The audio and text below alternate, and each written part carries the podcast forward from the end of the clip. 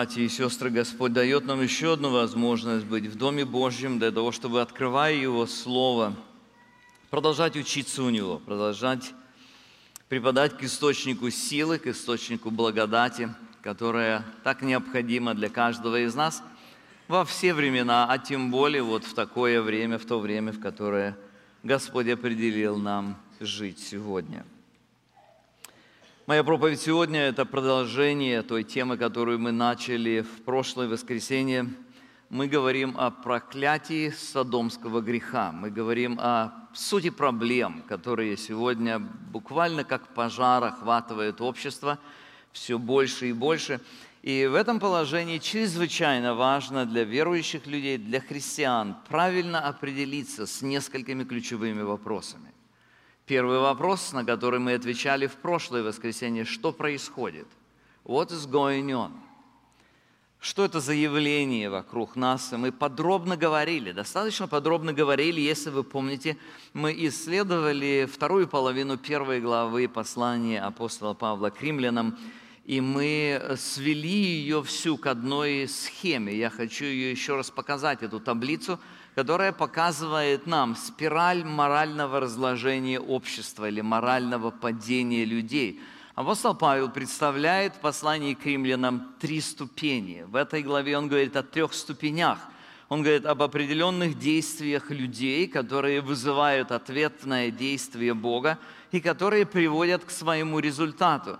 И эти три ступени, они последовательно развиваются. Я коротко напомню их – это чрезвычайно важно, чтобы мы могли ясно понимать, что происходит, и правильно ориентироваться в, всем, в том, что происходит. Итак, первая ступень, она представлена в 21 стихе, с 21 стиха по 23, э, в первой главе послания к римлянам.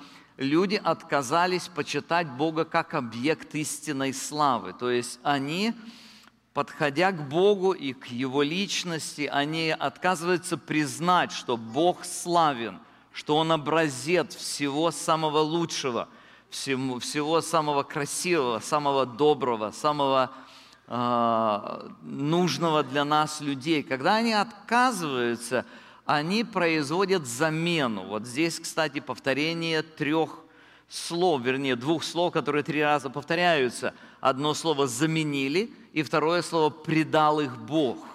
И вот когда люди заменили славу Творца, они отказались от славы Творца, и они вместо этого заменяют его славу своей псевдославой. То есть они претендуют на то, что они славные, они претендуют на то, что они красивые, они добры, они действительно э, благопристойны и так далее. Вот. В результате написано, Бог предал их нечистоте в похотях сердец их. То есть в данном случае результат – похоть становится приемлемой.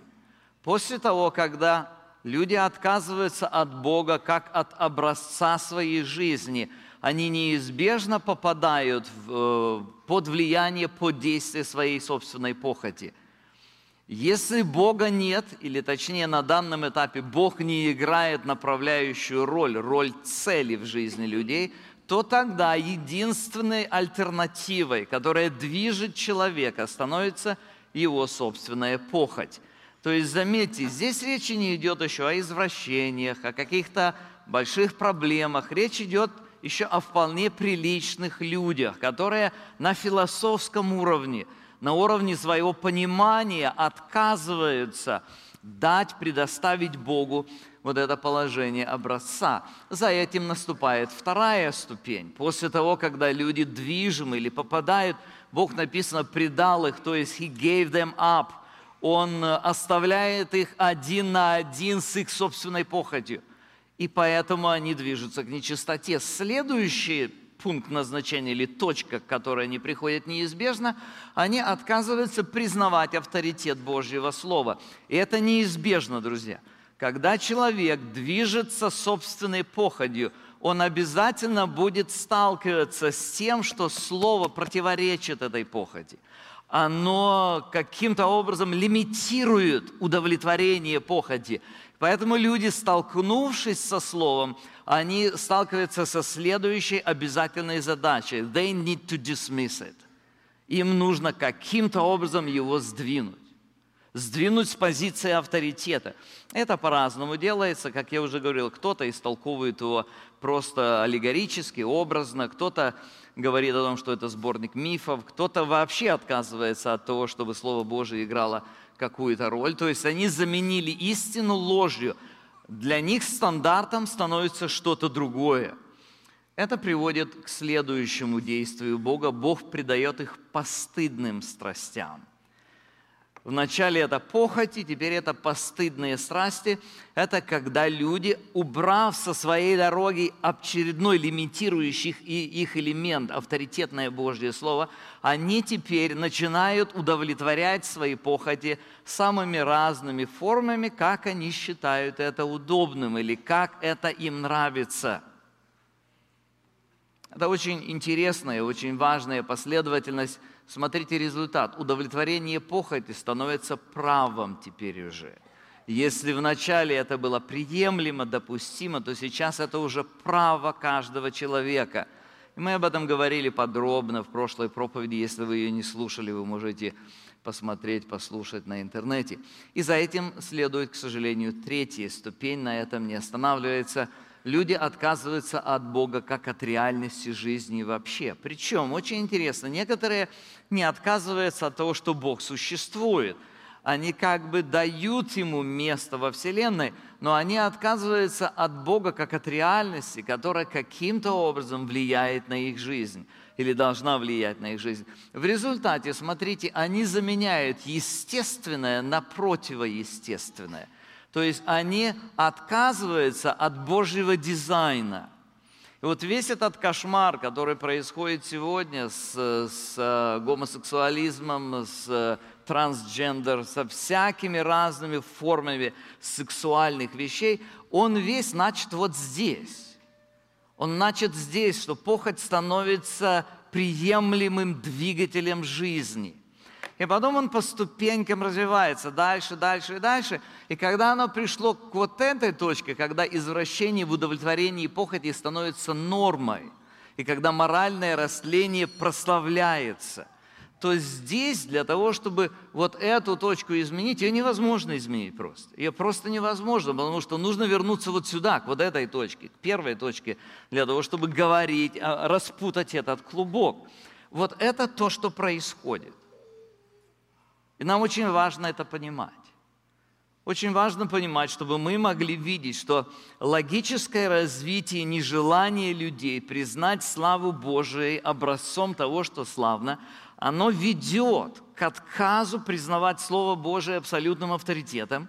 И это, в свою очередь, обязательно приводит к отвержению Богу как Творца, как дизайнера, определяющего бытие. В этом и есть проклятие содомского греха. То есть это не просто отдельно взятый грех, это целая система, в которой люди живут. Проклятие судомского греха указывает на общую глубину растления той или иной группы людей. Как я уже сказал, в прошлый раз мы посмотрели на первый вопрос. Сегодня мы посмотрим на вторую грань этого текста.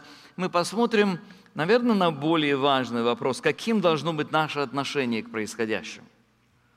Опять-таки я думал, ошибочно думал, что я смогу обо всем этом поговорить за одну проповедь сегодня. Вот. Э, после того, когда я немножко глубже вник в этот вопрос, я понял, что мы сделаем две проповеди. Сегодня мы поговорим об одном конкретном вопросе, о нашем отношении или о том, каким должно быть евангельское отношение к носителям идеологии морального растления. То есть конкретно к людям – В следующее, в следующее воскресенье, если Господь позволит, мы поговорим о двух других вещах, не менее важных. Мы поговорим а, прежде всего о том, как относиться к самим себе, к нашему будущему. Я встречаюсь со многими людьми, которые в унынии, которые в смущении, которые находятся в ситуации, не поймешь, что происходит, или гонения будут, или, или что нас ожидает в дальнейшем. И кроме того, мы поговорим об обществе, о судьбе общества, о государстве, о вот этих вопросах, которые, как я уже сказал, неизбежно встают у каждого из нас, но обо всем этом мы, всего этого мы коснемся, как я уже сказал, в следующее воскресенье, если Господь позволит. Когда мы говорим о времени послания к римлянам, или когда было написано послание к римлянам, нам важно учесть, что это было очень сложное время. Время в большой степени более сложное, чем сегодняшнее время. Мы склонны, глядя на то, что происходит сегодня, ну, как-то подчеркивать, что это чрезвычайно глубокий моральный упадок – но история имела на своих страницах более сложные времена, и в частности, время, в которое жил апостол Павел. И когда он написал послание к римлянам, было одним из таких времен. Я вам хочу прочитать достаточно большую выдержку из э, э, статьи известного историка Филипп Шафф. У нас, кажется, есть даже его восьмитомник или семитомник в магазине продается. Это один из классиков христианской истории. Вот что он пишет по поводу морали в Римской империи.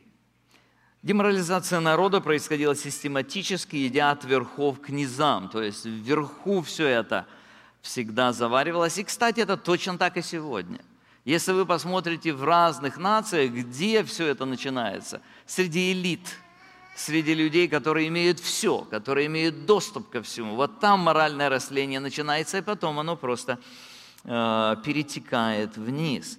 Языческие историки Рима запечатлели и увековечили пороки и преступления Кесарей, мизантропию, жестокость и сладострастие Тиберия, свирепое безумие Галя, Гая Калигулы, который пытал, обезглавливал и распиливал на куски людей ради своих развлечений, который всерьез думал убить весь Сенат, возвел своего коня в чин консула и жреца и залезал под кровать во время грозы – бездонную подлость Нерона, изобретателя преступлений, который отравил или убил своих учителей Бура и Синеку, своего сводного брата и зятя Британика, свою мать Агриппину, свою жену Октавию, свою любовницу Попею, который по, своей приходе поджег Рим и затем обвинил в этом невинных христиан, сжигая их за это, как факелы в своем саду, он ездил на колеснице посреди этого, этого адского зрелища.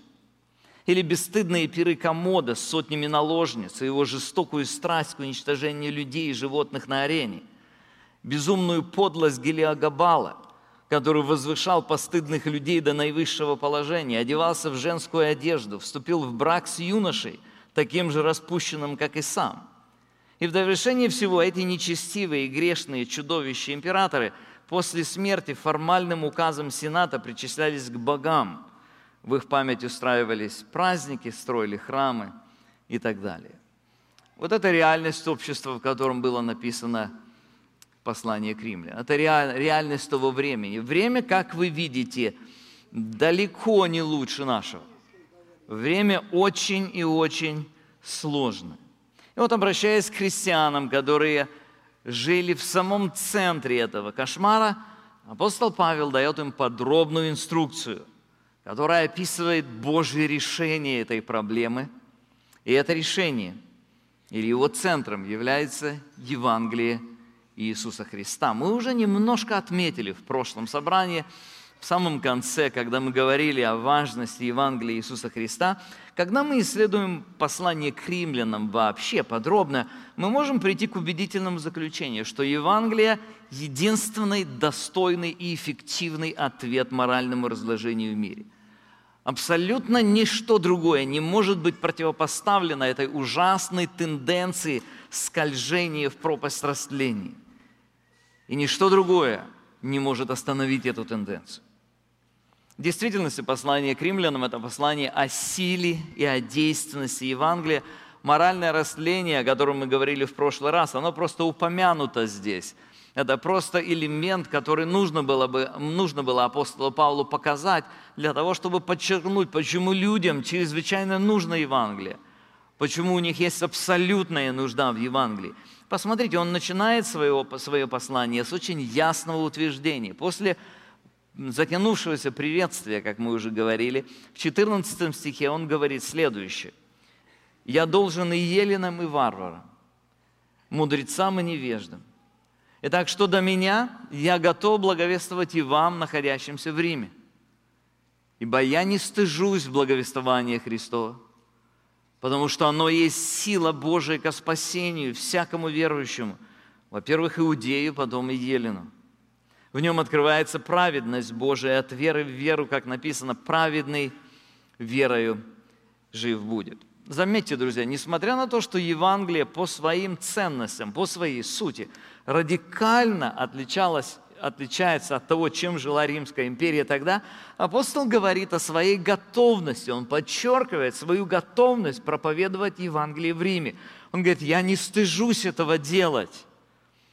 И он это делает не потому, что он храбрый, не потому, что он просто не боится. Вот я просто не боюсь иметь свою точку зрения – не потому, что он хочет установить, утвердить плюрализм там, в этой, в этой системе или в этом обществе. Совершенно не поэтому. У него есть одна мотивирующая, движущая сила. Этой силой является, является Евангелие, которая однажды его коснулась, и которая изменила его жизнь, и которым он живет на данный момент. И он говорит, я не стыжусь пойти туда, в это логово. Я не стыжусь пойти туда для того, чтобы вот там говорить не о моральном преобразовании римской нации, а говорите о Евангелии Иисуса Христа, Слове Божьем, которое так необходимо. Для этого есть несколько причин.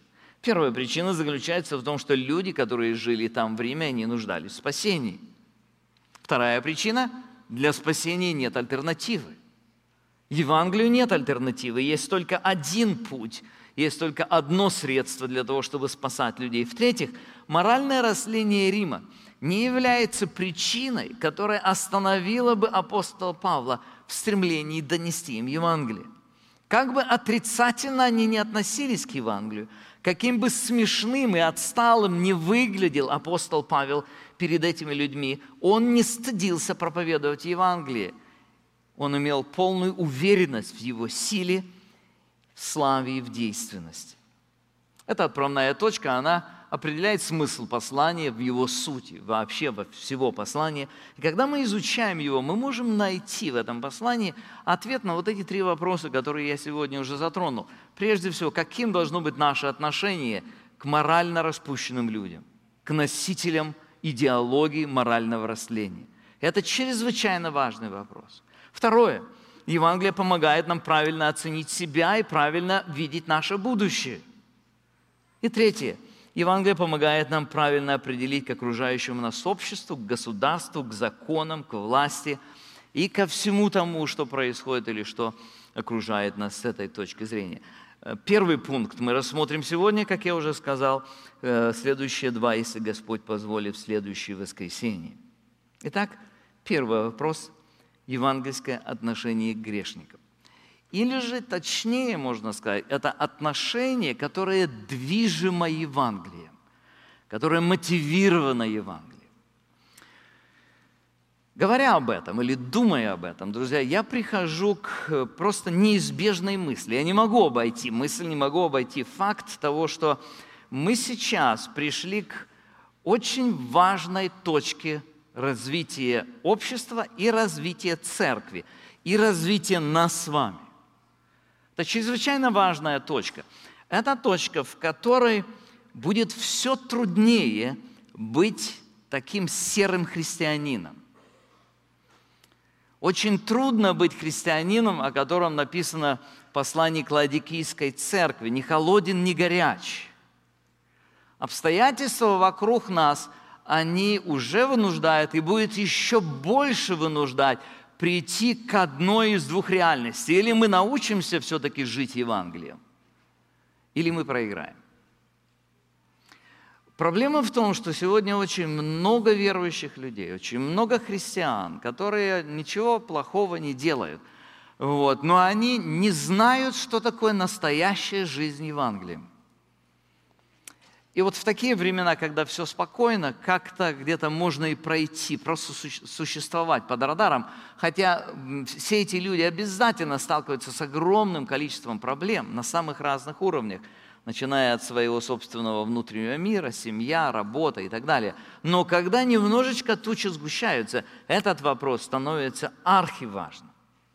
Дело в том, что люди, которые принимают идеологию морального растления, они не просто считают ее нормальной, они добиваются одобрения своего образа жизни со стороны общества и конкретных его членов, членов этого общества.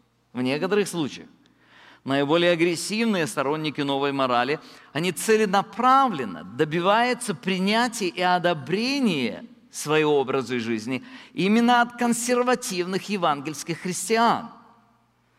Это неспроста.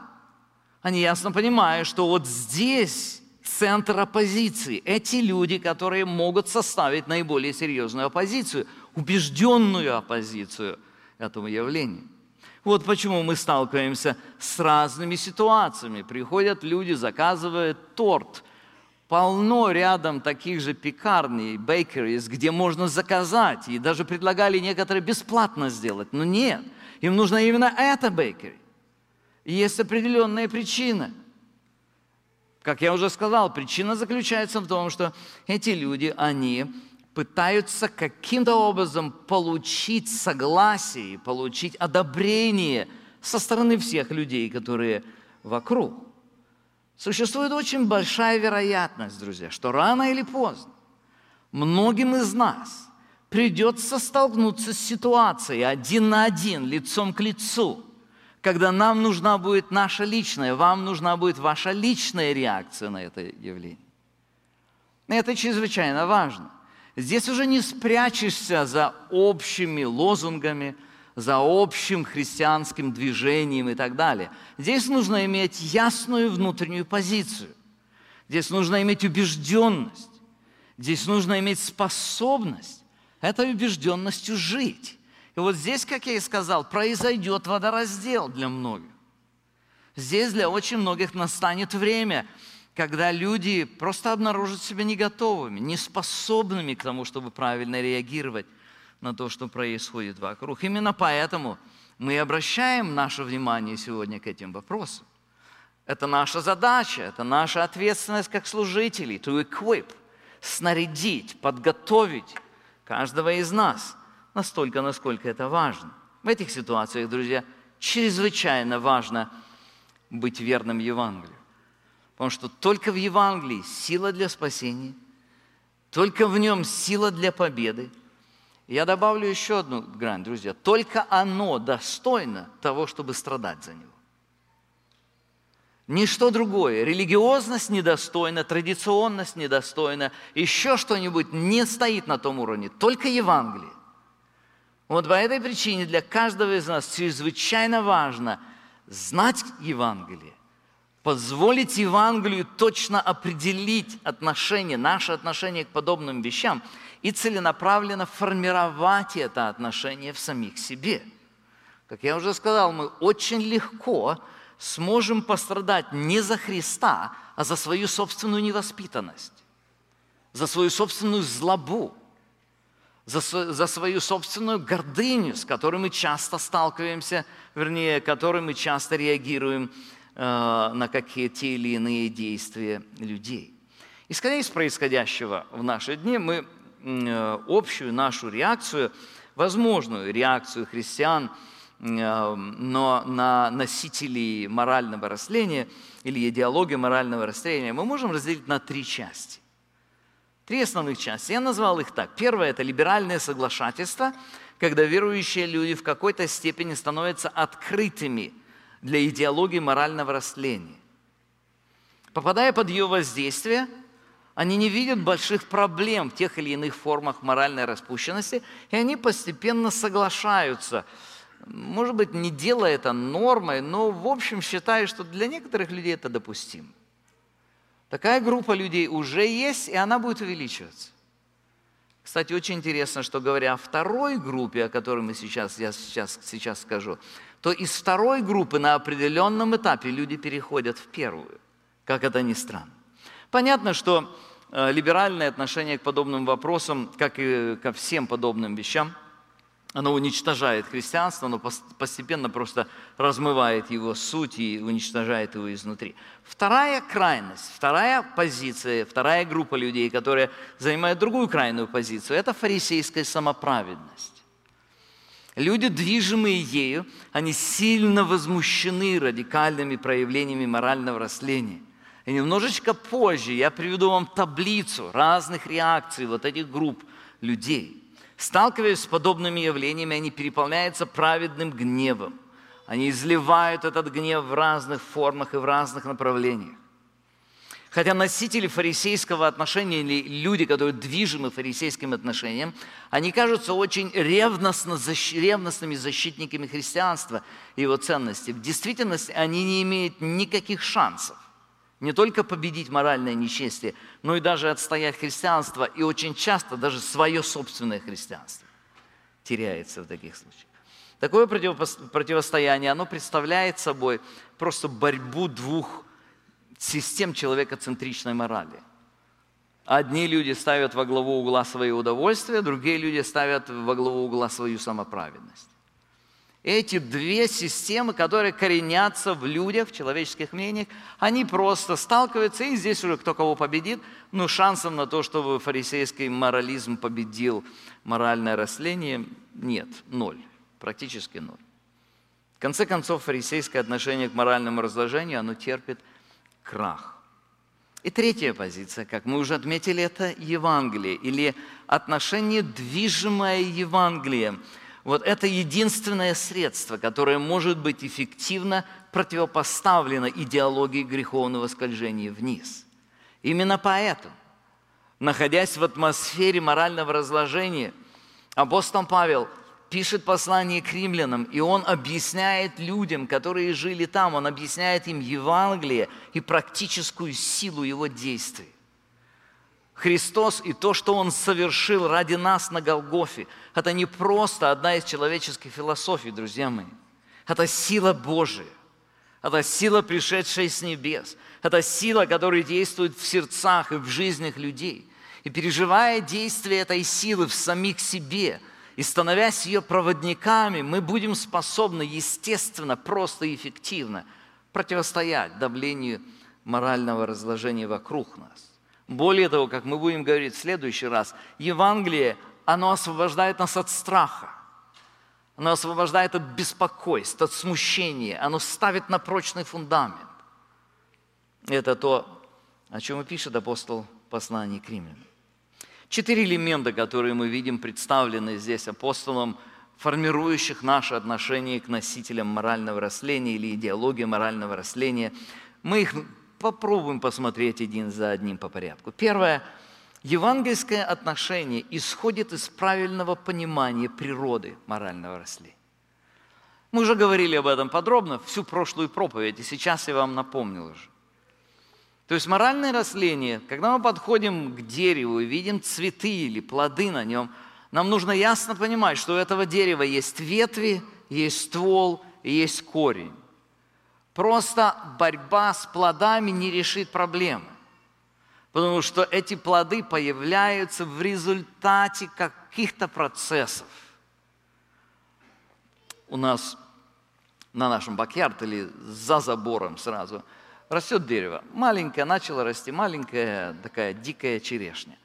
Вот. А потом больше и больше и больше стало закрывать весь свет, там листья много падают. Но мы решили его обрезать. Но не совсем так, чтобы срубить до конца, а жена даже решила для декорации использовать эти ветки, которые стоят. Обрезали так всю крону, в общем, так э, красивая коряшка стоит за, за забором.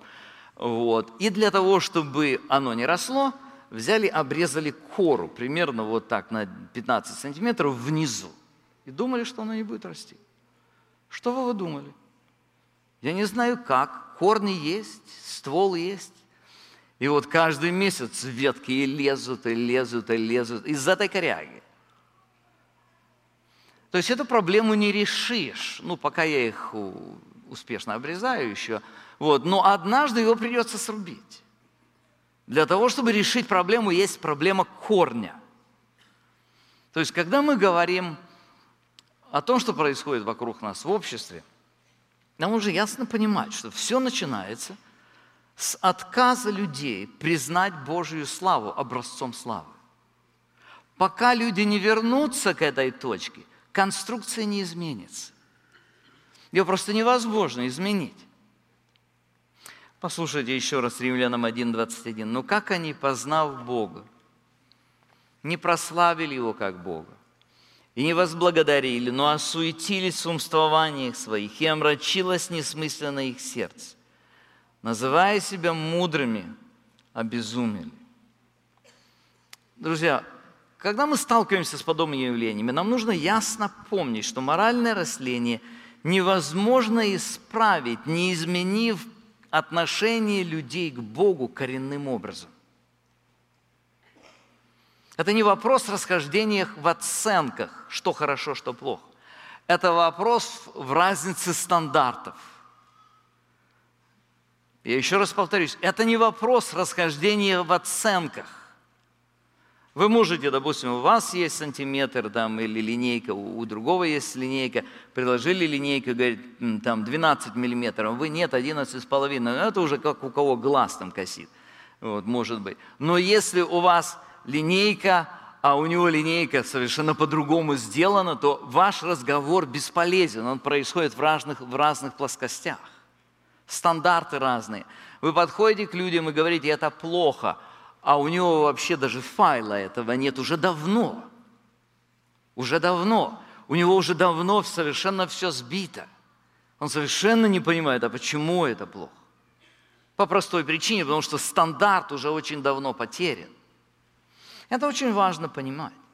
Пытаясь спорить со сторонниками идеологии морального растления, вы не только придете к совершенно бесполезному и даже вредному напряжению, к ссорам и конфликтам, которые не только не спасут людей, а скорее всего вы оттолкнете этих людей от Христа. Вы уж точно не измените их. Сталкиваясь с подобными людьми, нужно ясно понимать, что их главная проблема не сексуальная развращенность, а отвержение Бога. Вот поэтому нужно молиться о том, чтобы они Бога увидели, как Творца и Господина их жизни. Вот поэтому нужно искать все возможные пути для того, чтобы Евангелие коммуницировать им своей собственной жизнью, своими словами, в тех ситуациях, когда они открыты слышать, чтобы говорить им о Евангелии. Второй элемент, который мы видим, связан э, с э, евангельским отношением к носителям морального растления или идеологии морального растления, э, который, я думаю, играет ключевую роль.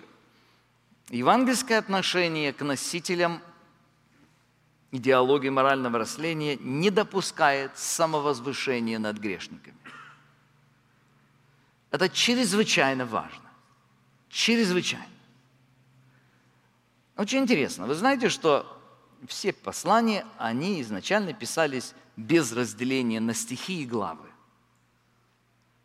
И когда мы читаем первую главу послания к римлянам, она сразу же переходит ко второй главе. То есть речь не идет о том, что во второй главе Павел говорит о чем-то совершенно другом. Это продолжение той же самой мысли, развитие той же самой идеи, того же урока, который он преподает. И вот очень интересно, что сразу после представления ужаснейшего положения морального растления общества апостол Павел предупреждает религиозных, верующих людей. И вот о чем предупреждает. Посмотрите, вторая глава, первый стих. Итак, не извинителен ты, всякий человек, судящий другого.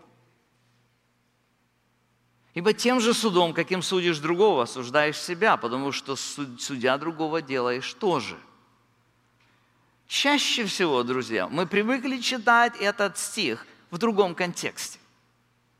Мы привыкли читать его вне контекста первой главы.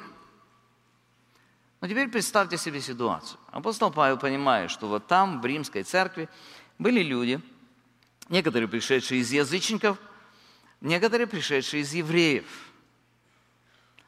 И когда он описывает вот эту ситуацию морально разлагающего общества, он как бы видит, он как бы видит вот этот фарисейский взгляд у многих верующих людей, которые уже переполнены гневом. Ах, они такие сякие, довели нашу страну. Вот какие мерзкие извращенцы. И для того, чтобы предупредить эту реакцию, апостол сразу же говорит, он говорит, а ты, пожалуйста, закрой свои уста от суда. Согласитесь, это очень неожиданный поворот. Очень неожиданный поворот. Он может даже показаться, что апостол Павел, здесь может даже показаться то, что апостол Павел как бы становится на платформу современных постмодернистов.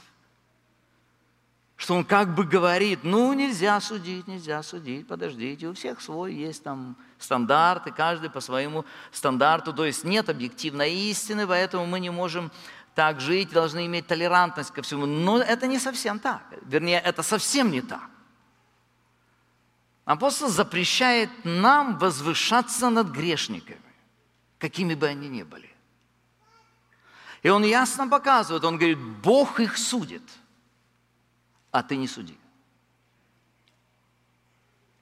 Вторая глава, второй стих. А мы знаем, что поистине есть суд Божий на делающих такие дела. Он подчеркивает, что да, действительно, это ужасно. И он говорил в начале 18 стихе, он говорил, гнев Божий открывается. И даже дальше он объяснял, как этот гнев развивается больше и больше. Но он предупреждает это чрезвычайно важную истину. Он говорит, святой и праведный гнев. Бог, Он осуждает грех, Он изливает свой справедливый гнев на тех, кто им живет. Бог судит грешников. Но когда мы подходим к грешникам, мы не боги. Нам это очень важно усвоить.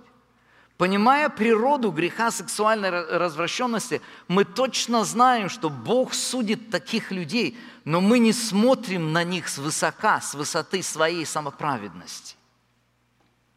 В следующих стихах он подробно объясняет, что это значит. Третий стих. «Неужели думаешь ты, человек, что избежишь суда Божия, осуждая делающих такие дела, и сам делая тоже?» Или пренебрегаешь богатство благости, кротости, долготерпения Божие, не разумея, что благость Божия ведет тебя к покаянию. Но по упорству твоему, нераскаянному сердцу, ты сам себе собираешь гнев, заметьте, на день гнева и откровение праведного суда от Бога, который воздаст каждому – по делам его. Проблема заключается в следующем. Смотрите, в этом была ключевая проблема фарисеев. Люди находятся на вот этой спирали скольжения вниз, движимы своей похотью. Фарисеи находятся несколькими витками выше на этой спирали. И они вот так вот сверху смотрят на этих людей, которые несколькими витками ниже, и они говорят, какие же вы негодяи. В этом суть фарисейства. Помните фарисея, молившегося в храме? Луки 18 глава, 11 стих. Фарисей стал в себе, молился, став, молился сам в себе так. «Боже, благодарю Тебя, что я не таков, как прочие люди. добавьте здесь то, что вы видите сегодня. Грабители, обидчики, прелюбодеи или как этот мытарь, который стоит рядом. Пощусь два раза в неделю, даю десятую часть из всего, что приобретаю. Если бы мы прочитали ниже, там э, стихом ниже написано, когда Христос говорит, обращается к ученикам, и Он говорит о мытаре, который бил себя в грудь и просил милости. Он говорит, вот этот пошел в дом свой оправданный, а не тот. То есть вот эта фарисейская молитва, его, его положение, оно не решило проблему. Он Никакой перед Богом, совершенно. Со всеми своими десятинами и постами и этой пафосной молитвой. Апостол понимал эту опасность. И подробно по этой причине объясняет, что каждый человек грешен, и каждый из нас одинаково нуждается в праведности и прощении Иисуса Христа. Римлянам 10 глава, 3 э, глава 10 стих, как написано, нет праведного ни одного, включая нас с вами. Нет разумевающего, никто не ищет Бога, все совратились с пути, до одного негодны, нет делающего добро, нет ни одного. И несколько ниже он добавляет, что у всех грешников есть только один путь к спасению. 23 стих. Потому что все согрешили и лишены славы Божией, получая оправдание даром по благодати Его, искуплением во Христе Иисусе, которого Бог предложил в жертву умилостивления в крови Его через веру для показания праведности Его. Это очень важное обстоятельство. Сталкиваясь с носителями идеологии морального растления, нам ни в коем случае нельзя подходить к ним с позиции нашего превосходства. Глядя на них, мы должны понимать превосходство Христа, спасающего грешников по милости. Нам нужно помнить, что мы так же, как и они, находились в плену греха. Что мы так же, как и они, были достойны гнева. И только милость Иисуса Христа, но не наши заслуги, не наше какое-то величие вытащило нас из этого болота, из этой пропасти греха. Такая позиция радикально поменяет наш подход к этим людям. Друзья, если мы не заменим эту позицию, мы будем страдать за свою собственную гордыню, за свое собственное превозношение. Если заменим, мы получим свободу. Мы получим твердую уверенность. Апостол Павел как-то говорил об этом, давая наставление Титу. Титу, 3 глава, с 3 стиха. «Ибо и мы были некогда несмысленны, непокорны, заблудшие, были рабы похоти различных удовольствий, жили в злобе, были гнусны и зависти, были гнусны, ненавидели друг друга.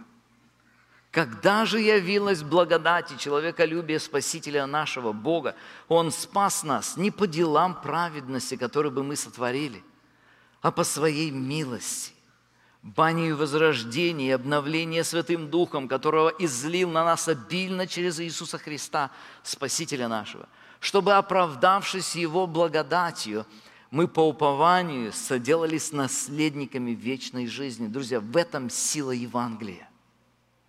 Принимающий его глубоко понимает ужас своей греховности, величие спасающей благодати Иисуса Христа. Друзья, Евангелие лишает нас самоправедности. Это ключевой фактор, друзья – как я уже сказал, мы со своей конкуренцией в самоправедности можем как-то еще проходить под радаром, живя в спокойное время, но в такие времена не удастся. Это сверхважный вопрос. Евангелие лишает нас самовозвышения над другими людьми. Для того, чтобы точнее понять, как Евангелие изменяет наше отношение к развращенным людям, я проиллюстрирую это еще одной схемой, еще одной таблицей, которая, мне кажется, немножечко яснее поможет нам увидеть общую картину. Вот это три позиции, которые я назвал. Либеральное отношение, фарисейско-самоправедное отношение и евангельское отношение. Здесь очень важно понять. Либеральное отношение реагирует на морально развращенных людей так. Все нормально? Это всего лишь индивидуальное самовыражение личности. Это просто люди выражают то, кто они есть.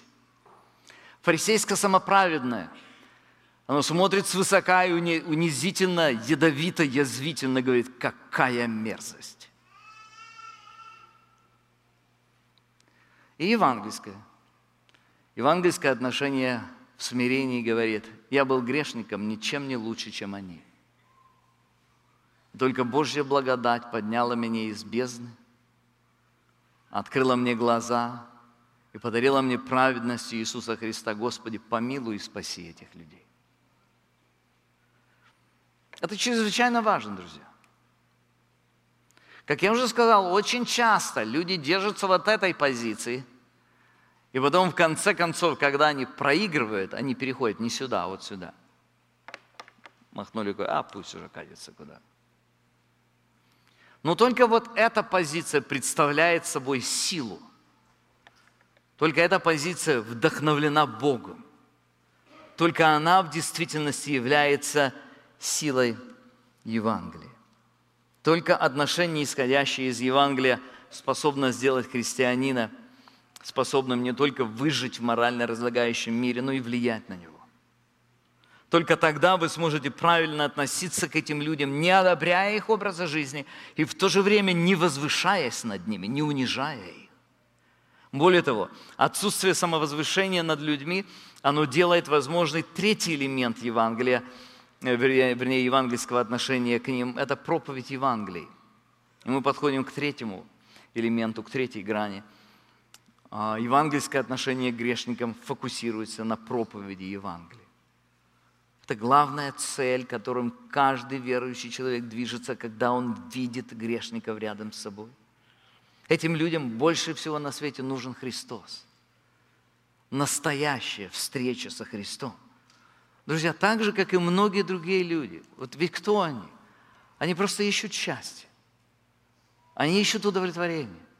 К сожалению, очень давно по дорожке, по пути, ища удовлетворение, они взяли уклон, они уклонились в другом направлении, и они пошли в поиски счастья туда, где его не может быть. И они сейчас уже готовы делать всякие странные, развращенные вещи, только бы удовлетворить себя. Это заблудившиеся, несчастные люди.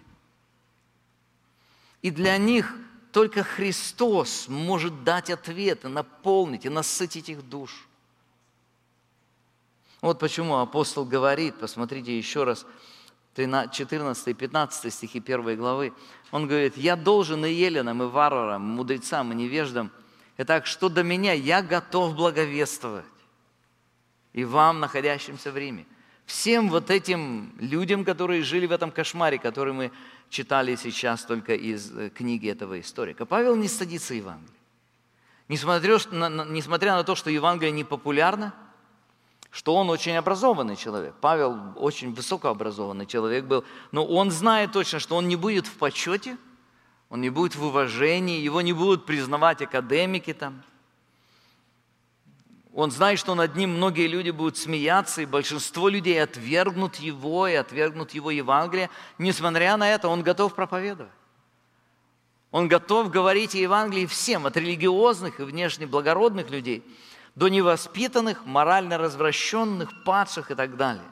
Богатые, бедные, ученые, неграмотные, нет разницы абсолютно. Те, кто слышал когда-то о Боге, и те, кто вообще язычники были, все эти люди находятся в глубочайшей нужде в Евангелии. Поэтому Павел готов его проповедовать. Сердце, движимое Евангелием, на своем личном опыте очень хорошо знает освобождающую силу Евангелия. Оно знает реальную ценность того, что сделал Иисус твоим собственным сердцем. Евангелие однажды открыло вам настоящее богатство жизни, которое дает Христос, полноценной, настоящей жизни, которая несравнима ни с какими удовольствиями, которые обещает плоть. Конечно же, друзья, если вы называетесь только христианином, но по, всей своей жизни вся ваша жизнь направлена в погоне за удовольствиями, вы недалеко от них. Просто несколькими спиралями выше, несколькими витками этой спирали выше. Если человек не находит счастья и удовлетворения во Христе и в Его Евангелии, то другой альтернативы нет, как только находить ее в похотях, в удовлетворении своих собственных похотей. Вот почему чрезвычайно важно знать Евангелие, жить Евангелием, для того, чтобы ценить его выше всего, для того, чтобы говорить его людям, которые нас окружают, независимо от их положений. И последнее. Евангельское отношение к носителям идеологии морального росления, оно продиктовано искренней любовью к этим людям. Это еще одна грань. Когда мы говорим о Евангелии, главная цель Евангелия Иисуса Христа – это благая весть. Главная цель спасение, а не осуждение. Да, конечно, те, кто не примет Евангелие, они будут осуждены Богом, это точно. Но мы, когда проповедуем, мы не так, как Иона. Помните, Иона шел проповедовать, и он сильно хотел, чтобы Ниневия была разрушена. И даже не хотел поэтому проповедовать.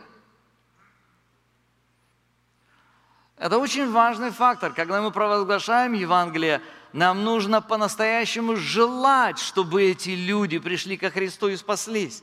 Нам нужно желать их блага, нам нужно скорбеть об их беде. В этом суть Евангелия. Это очень хорошо видно в служении Иисуса Христа. На протяжении его жизни было множество ситуаций, когда он имел дело с подобными людьми. Конечно же, фарисеи его осуждали за это. Фарисеи не могли терпеть, как он может заходить в его дом. Как он мог посме... позволить этой женщине прикоснуться к нему? Вот этот фарисейский такой самоправедный гнев.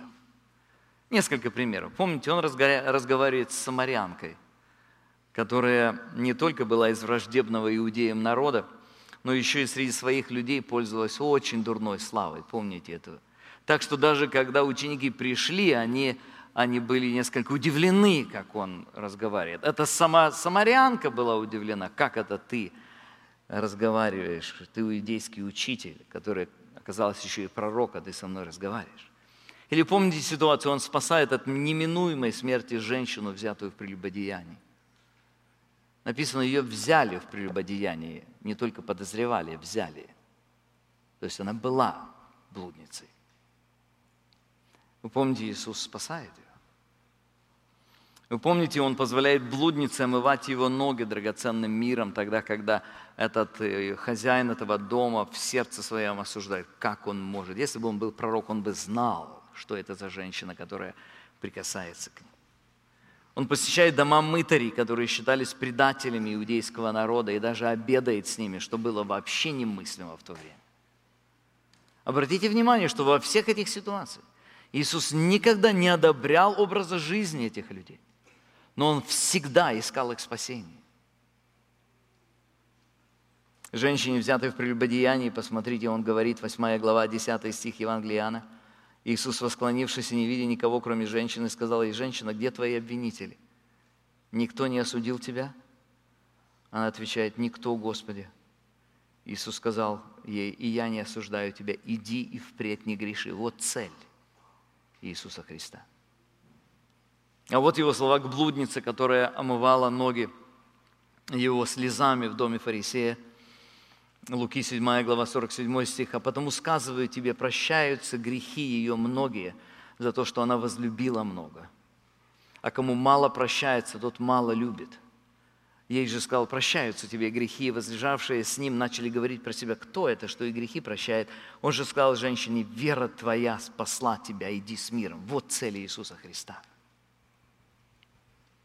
Наиболее ярко любовь Иисуса Христа и его забота об истинном благе людей видна в том, что он сказал в доме Левия, мытаря, помните, которого он призвал следовать за собой. Евангелие от Марка, 2 глава, 14 стих. «Проходя, увидел он Левия Алфеева, сидящего у сбора пошлин, и говорит ему, следуй за мной». И он, став, последовал за ним, и когда Иисус возлежал в доме его, возлежали с ним и ученики его, и многие мытари, и грешники, ибо много их было, и они следовали за ним.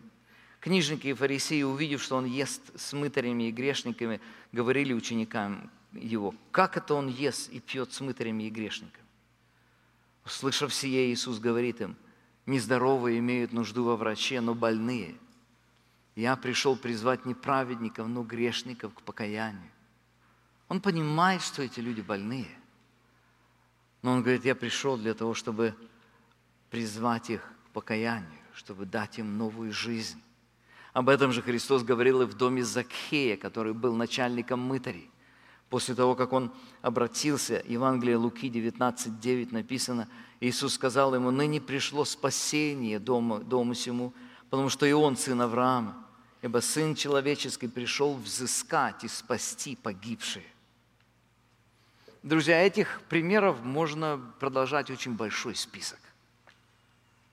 Я хотел бы закончить словами апостола Павла, который продемонстрировал подобное отношение к людям. 1 Коринфянам 9 глава 22 стих. «Для всех я сделался всем, чтобы спасти, по крайней мере, некоторых.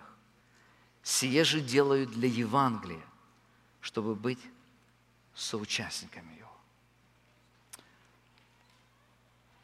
Друзья, сегодня мне хочется по-особенному молиться.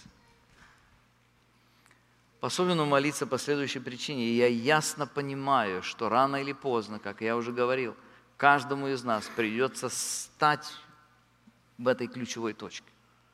каждому из нас придется определить свое личное отношение к подобным вещам. И вот если мы сегодня не живем Евангелием Иисуса Христа, мы провалим этот тест. Я сегодня хотел бы молиться, чтобы Бог дал нам силы не провалить его. Давайте склоним наши колени и помолимся.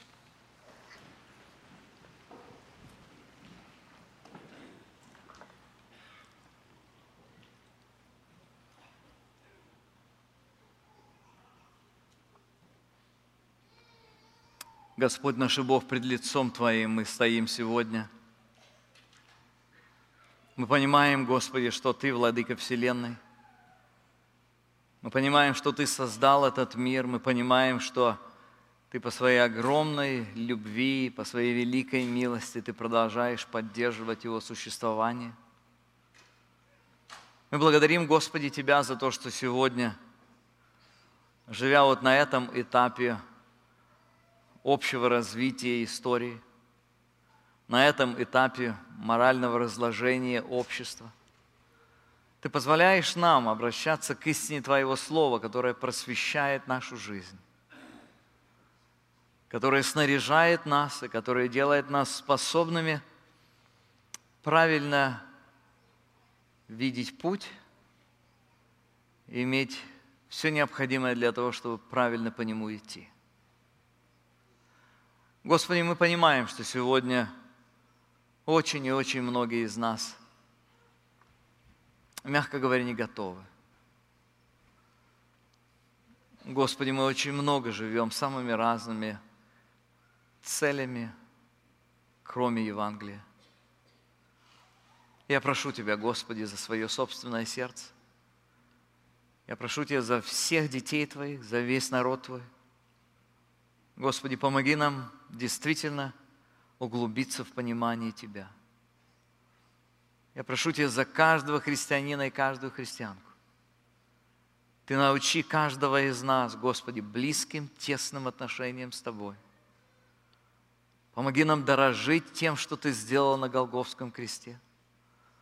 Помоги видеть огромную ценность Евангелия Твоего.